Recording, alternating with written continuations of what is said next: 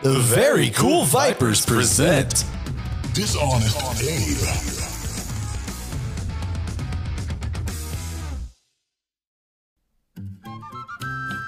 Have you ever heard of this Abraham Lincoln dude? The 16th president of the United States? Of course. He's on the penny and the $5 bill.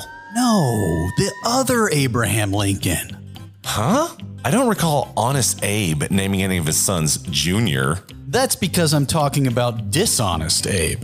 Abraham Lincoln Smith. His parents named him after the famous president. It was a common thing back in the day.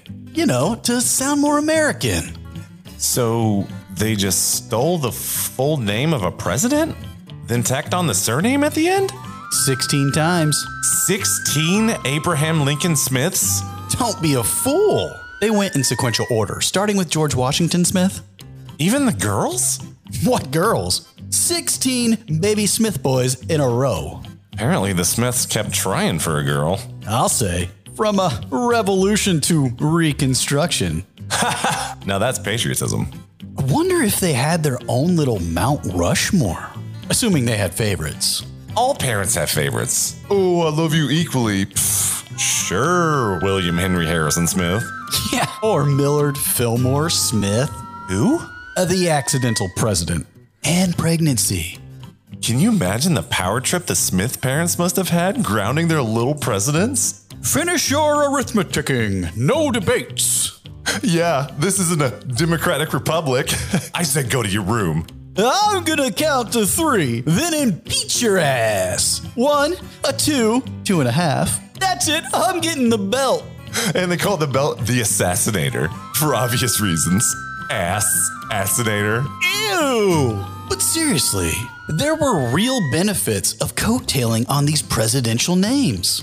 Hmm, usually it's writing the coattails of powerful last names. Oh, Dishonest Abe had a trick for that. He always cleared his throat while saying his last name. Like this Hello, my name is Abraham Lincoln. Oh, so people thought his last name was a hyphenate. Lincoln Smith. Uh huh. Did something similar on his calling card, too. Had Smith written in barely legible fine print, but it technically was still there. More clever than dishonest. That's just a bit of gamesmanship. Oh, get this. Without any legal experience whatsoever, Dishonest Abe became a practicing attorney. He won several cases on name alone, scared the competition into settling immediately.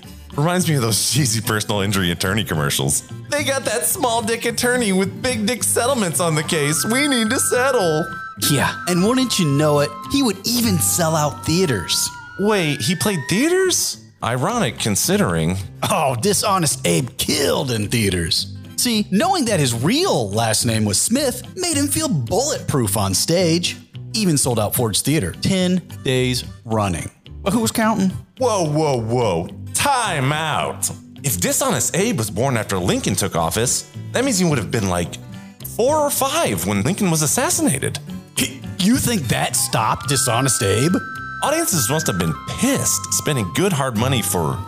Wait, what kind of show did this child con man put on? The politically correct term is conchild. Uh, but only the most adorable, habitually lying, drunken little president routine you've ever seen. Four score, and seven beers deep. Aw, that is adorable. His whole shtick was reciting Abe's famous speeches, but changing words like an inebriated antebellum Weird Al Yankovic. No easy task making Civil War speeches funny. We're talking 620,000 soldiers killed in four years. Bloodiest war in American history! I can see how a Kids Say the Darndest Things act would be in vogue.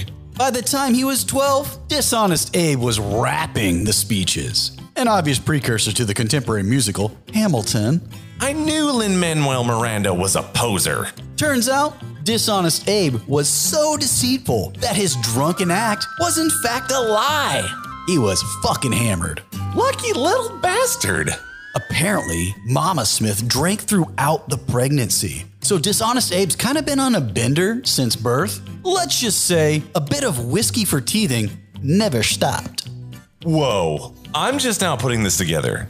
You know how the Midwest is littered with signs saying Lincoln ate here or Lincoln stayed here? Which Lincoln were they referring to? There's no telling. Just like Honest Abe, Dishonest Abe had his fair share of copycats and impersonators. Whoa, super dishonest. See, other Smith families, and you know how prevalent they are, wanted to capitalize on the Lil Drunken President routines. There were dozens of Abraham Lincoln Smiths, hundreds maybe. It became the second most common name, behind only John Smith. Jeez, only in America. There was even a phonetic copycat. All the same sounds, but spelled differently. A. Burr Ham Lincoln Smith. That's the initial A, followed by Burr, B U R R. Then the food, ham. Next comes Lincoln, spelled like Linkin Park, L I N K I N, and capped with Smith. Phonetic copycats are the best. Whatever happened to him? Oh, he would rap rock Abe's famous speeches.